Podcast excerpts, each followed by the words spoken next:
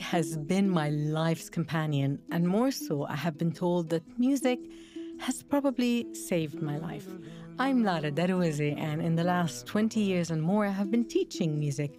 I have also presented radio programs and podcasts in the last 2 years. In 2012, I started a food blog to document my grandmother's recipes and to cater for my love for food and culture.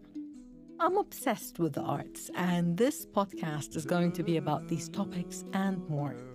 What I personally have noticed about music is everyone I have ever spoken to or ridden a car with, I'm talking about taxi drivers as I tend to take many taxis, they've all loved music and they listen to a certain type or genre of music or a singer that signifies something to them. Music does make the world go round, and on this podcast I would like to share the window of music that I know.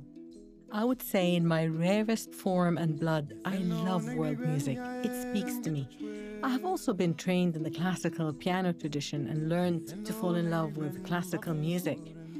So just like my life, the interviews and content will be about food, culture, and music.